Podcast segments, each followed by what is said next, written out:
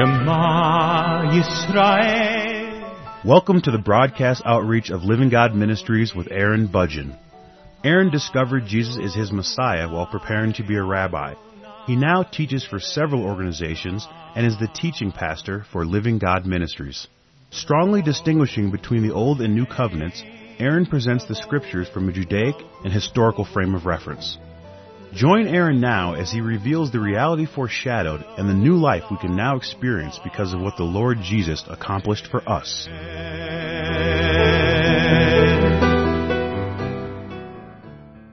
In the previous program, I was talking about Galatians chapter 5, verses 14 through 18, and I'd like to revisit a couple of things before I proceed.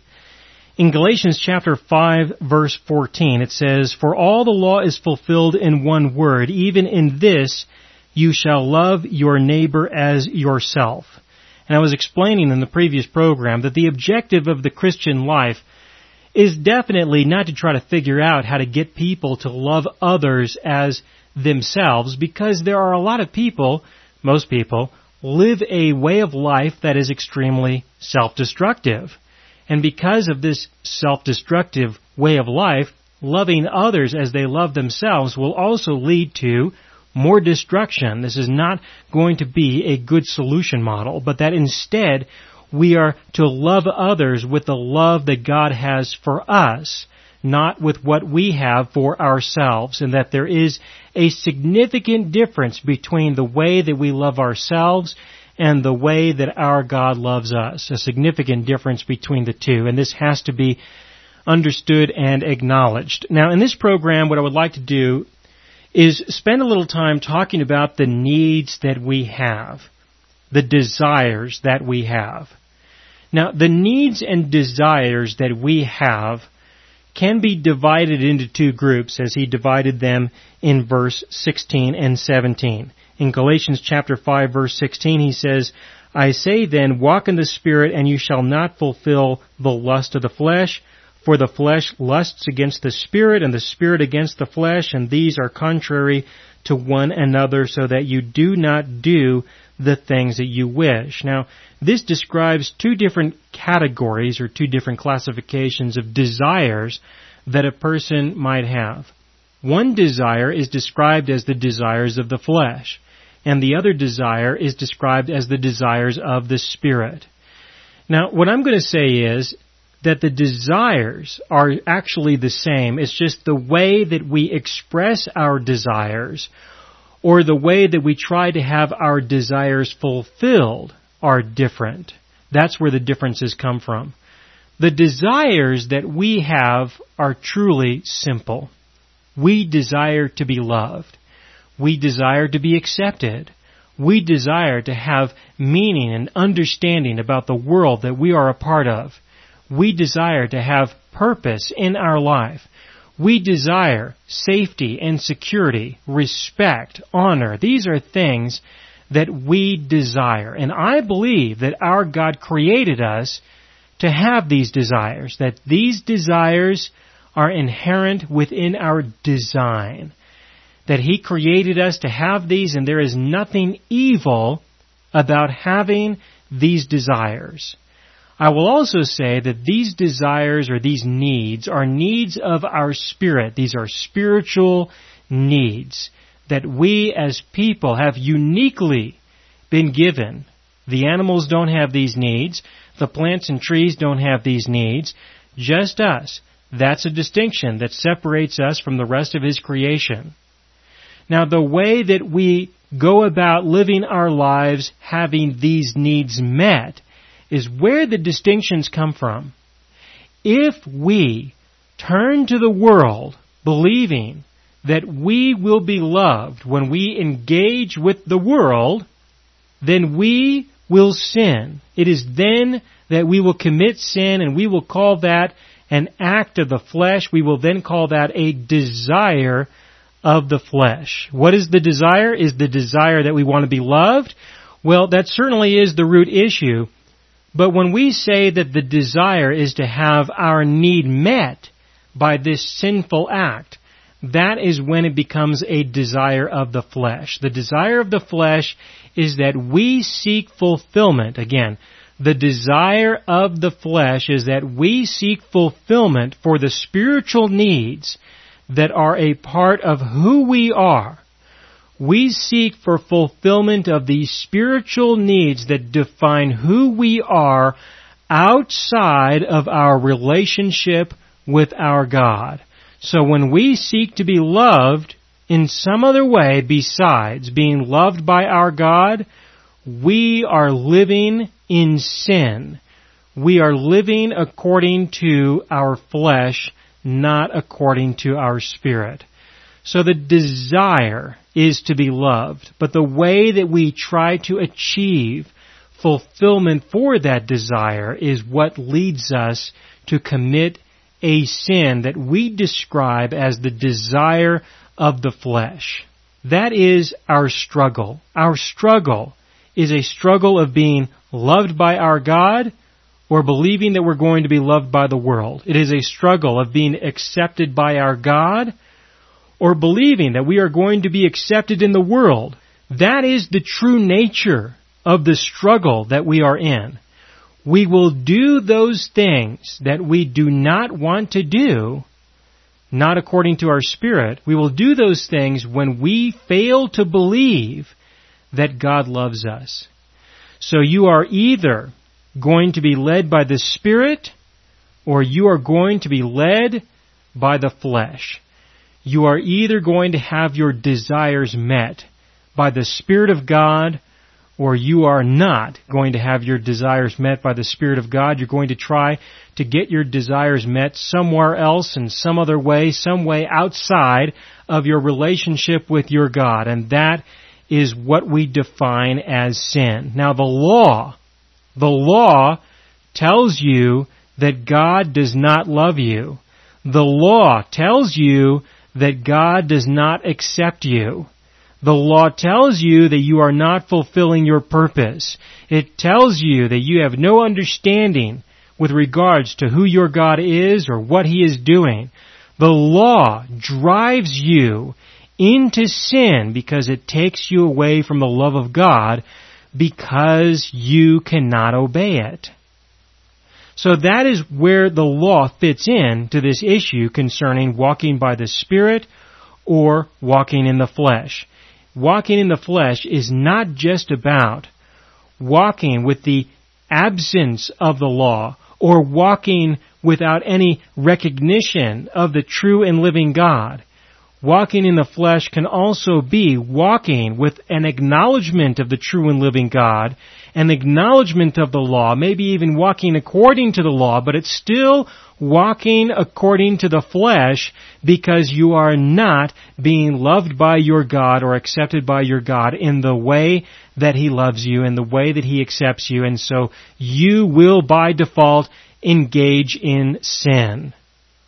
So, walking in the flesh is not the opposite of walking according to the law. It's not the opposite. You see, people are still operating under this premise that you either walk according to the restraint of the flesh or the indulgence of the flesh. But I'm telling you, what I'm telling you is that walking according to the restraint of the flesh is no different than walking according to the indulgence of the flesh.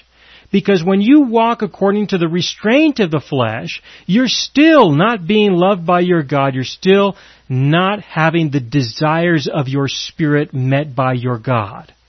Whether you walk according to the restraint or the indulgence, you are still turning away from the true and living God, and you are turning away from what He has to offer you, which is what you truly need. The law never provided any opportunity for you to be loved by your God. It never provided you with any opportunity to be accepted by your God. You will never obey it to the expectation that it describes. But even if you do, what will you achieve? You will achieve more flour in your kneading bowl. That's what you're going to get. The law tells you exactly what you get. And it has nothing to say about you will be loved by your God. That is why it is easy for me to say that walking by the law is not the same as walking in the Spirit. If you walk in the law, you will eventually fulfill the desires of the flesh. So on that basis, I'm going to begin in Galatians chapter 5, verse 16, where he says, I say then, walk in the Spirit, and you shall not fulfill the lust of the flesh. If you don't walk according to the Spirit, you will fulfill the lust of the flesh. Even though you try not to, you eventually will, because the needs deep inside will eventually overcome you in such a way that you will end up fulfilling the lust of the flesh. In verse 17, for the flesh lusts against the Spirit and the Spirit against the flesh. He's describing the competition between the flesh and the Spirit in the sense of who is going to meet the desire, who is going to meet the need. That's the competition. Now, if you will only believe the truth that there is no way that this world or anyone or anything in this world will ever meet the deepest needs of your heart, if you will believe that, then you will not be a victim to the deception that is in the world that suggests that you will have your needs met in the flesh. These are contrary to one another, so that you do not do the things that you wish. You do not do what you truly want to do according to the Spirit, and you never get your desires met in the way that you expect to when you live according to the flesh. Now in verse 18 he says, but if you are led by the Spirit, you are not under the law. Now why does he say that? Why does he put that in there? Well, first of all, you can easily recognize by looking at this that if you are under the law, you are not being led by the Spirit. Now this puts him in a very distinctive situation between himself and the people who were coming from Jerusalem. A very distinctive situation, because when he says this, he is telling the Galatians that the people who are coming out of Jerusalem are not being led by the Spirit. They are not being led by the Spirit. Now, he has made several declarations besides this. In verse 11, he calls these people persecutors, violent. In verse 12, he speaks of these people as if they are foreskins that need to be cut off and disposed of. In verse 13, he speaks of these people who do not serve anyone, and they live in sin. In verse 14, he speaks of these people who live to be served by others. They don't love their neighbors as themselves. They live expecting their neighbors to love them as their neighbors love themselves. In verse 15, he speaks of these people as individuals who will bite and devour one another. In verse 16, he says that these people do not walk in the Spirit. They fulfill the lusts of their flesh through blessings that they try to obtain from God that are described in the law, and through their secret lives of sin that they have got to have in order to find some way to cope with the pressure that they're going to live under according to the law. And in verse 17, he says that these people, they do what they wish, because to them there is no real struggle, because they don't know the difference between walking in the Spirit and walking in the flesh, so they do what they wish, whether it is according to the restraint or the indulgence of the flesh, and either one of those are still separated from the relationship that our God has called us to according to the new covenant. And then in verse 18, he makes it very clear that they definitely do not walk in the Spirit, and they are not led by the Spirit.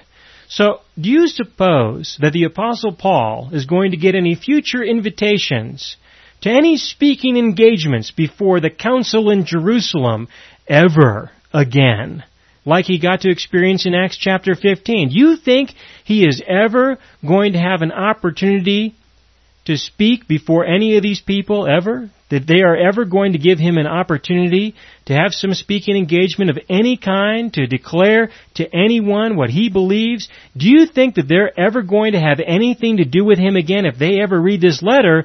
I would be surprised to discover that the apostles, the elders, that anyone who comes out of Jerusalem declaring that they were discipled by those people, I wouldn't expect them to ever want to have anything to do with the Apostle Paul ever ever again considering everything that he has had to say. That is the kind of conviction that God is looking for. And so if you find yourself in a situation where the Spirit of God is moving you in such a way that you would have such conviction and actually act on it, do not resist the Holy Spirit and allow Him to work within and through you in the same way that He worked through the Apostle Paul and others who are willing to stand for the truth of the living God. Do not be afraid.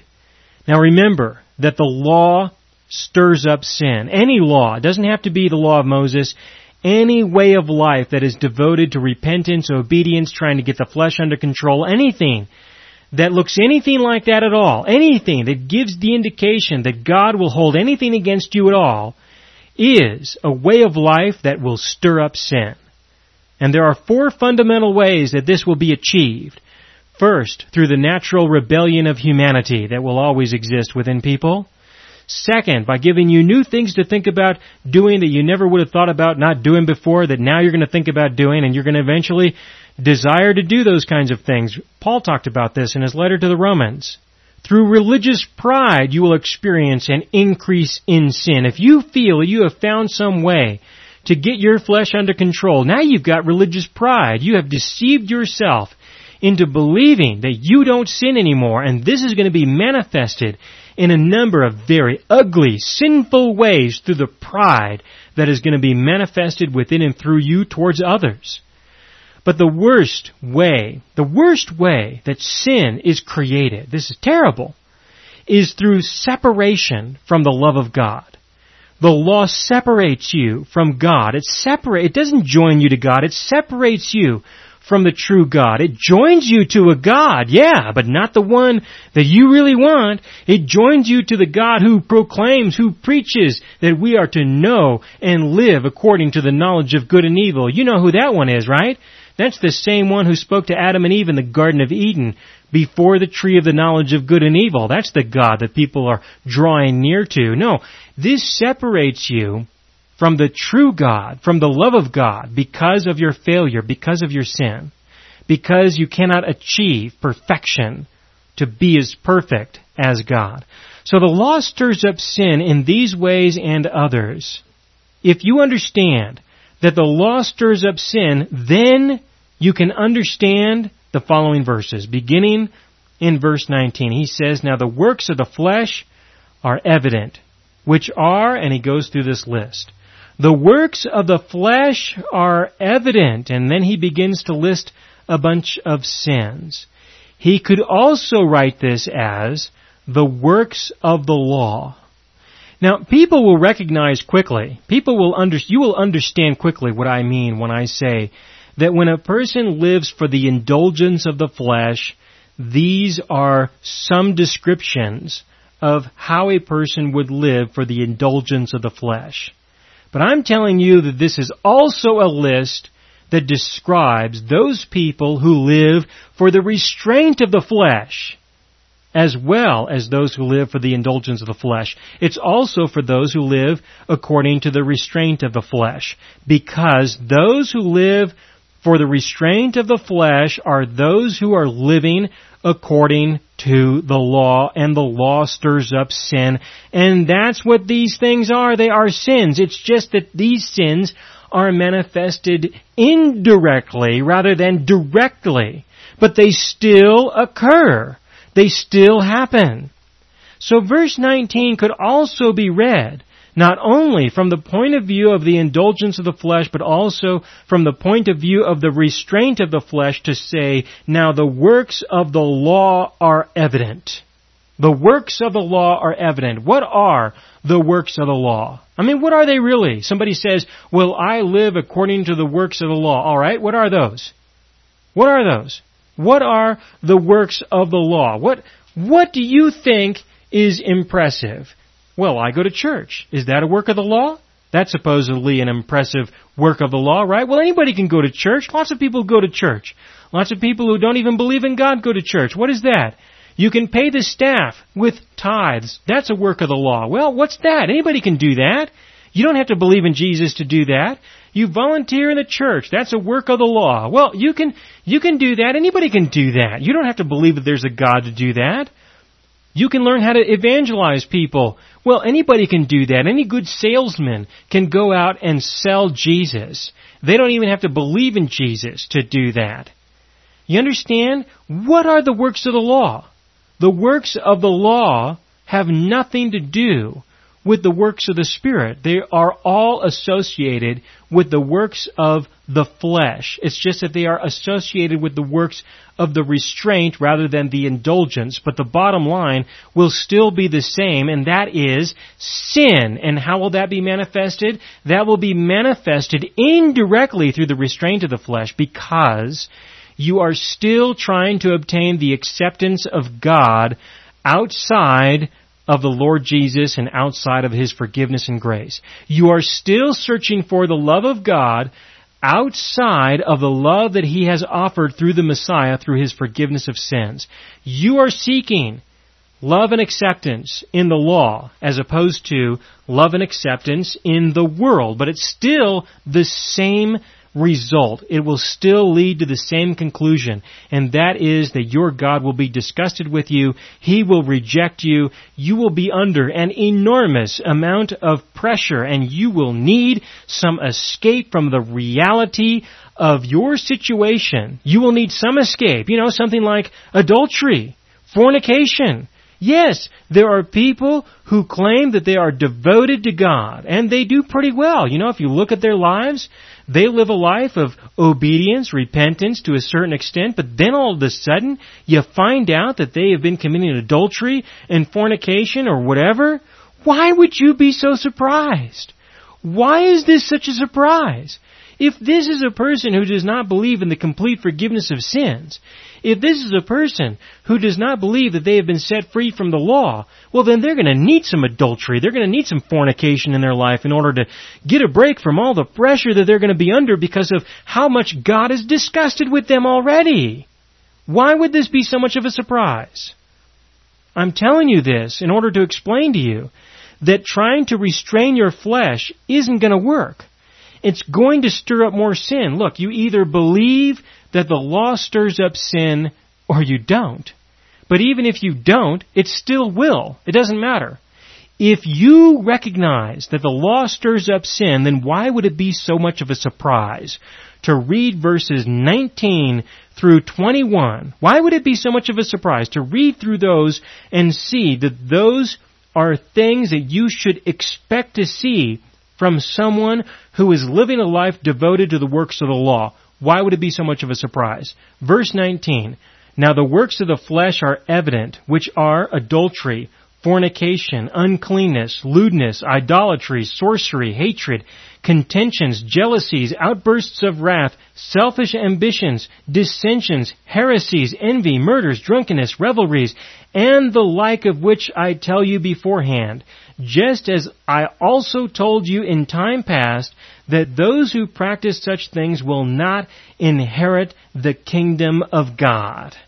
Now, please understand something, that these are things that get manifested within people, regardless of whether they're trying to restrain the flesh or indulge their flesh, regardless.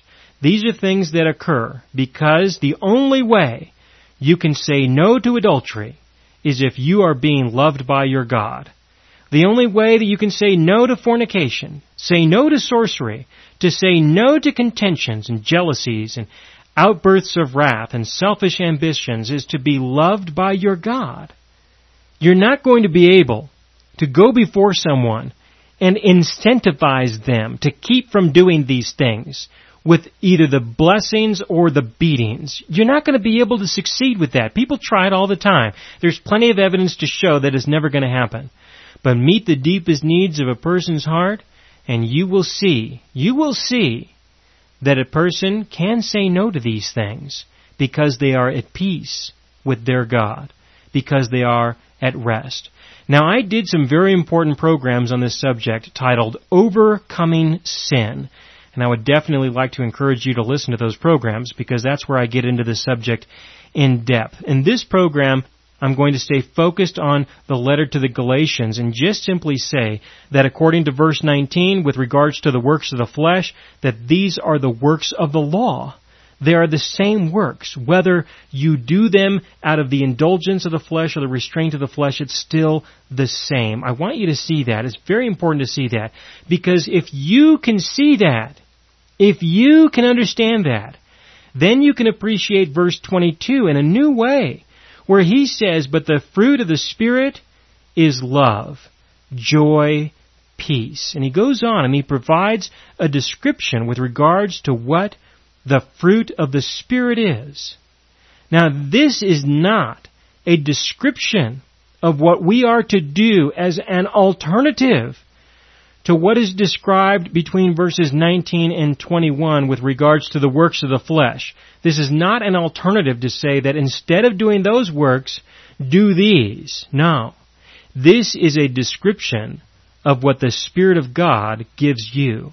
This is the fruit that He gives you, not what you would have given through the world, through either the indulgence or the restraint of the flesh that is described in the previous verses. Now, this is a description of walking in the Spirit according to what He gives.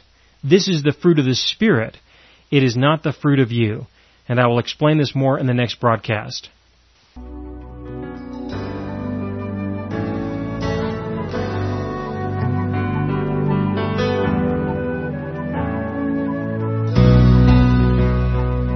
You have been listening to the broadcast outreach of Living God Ministries.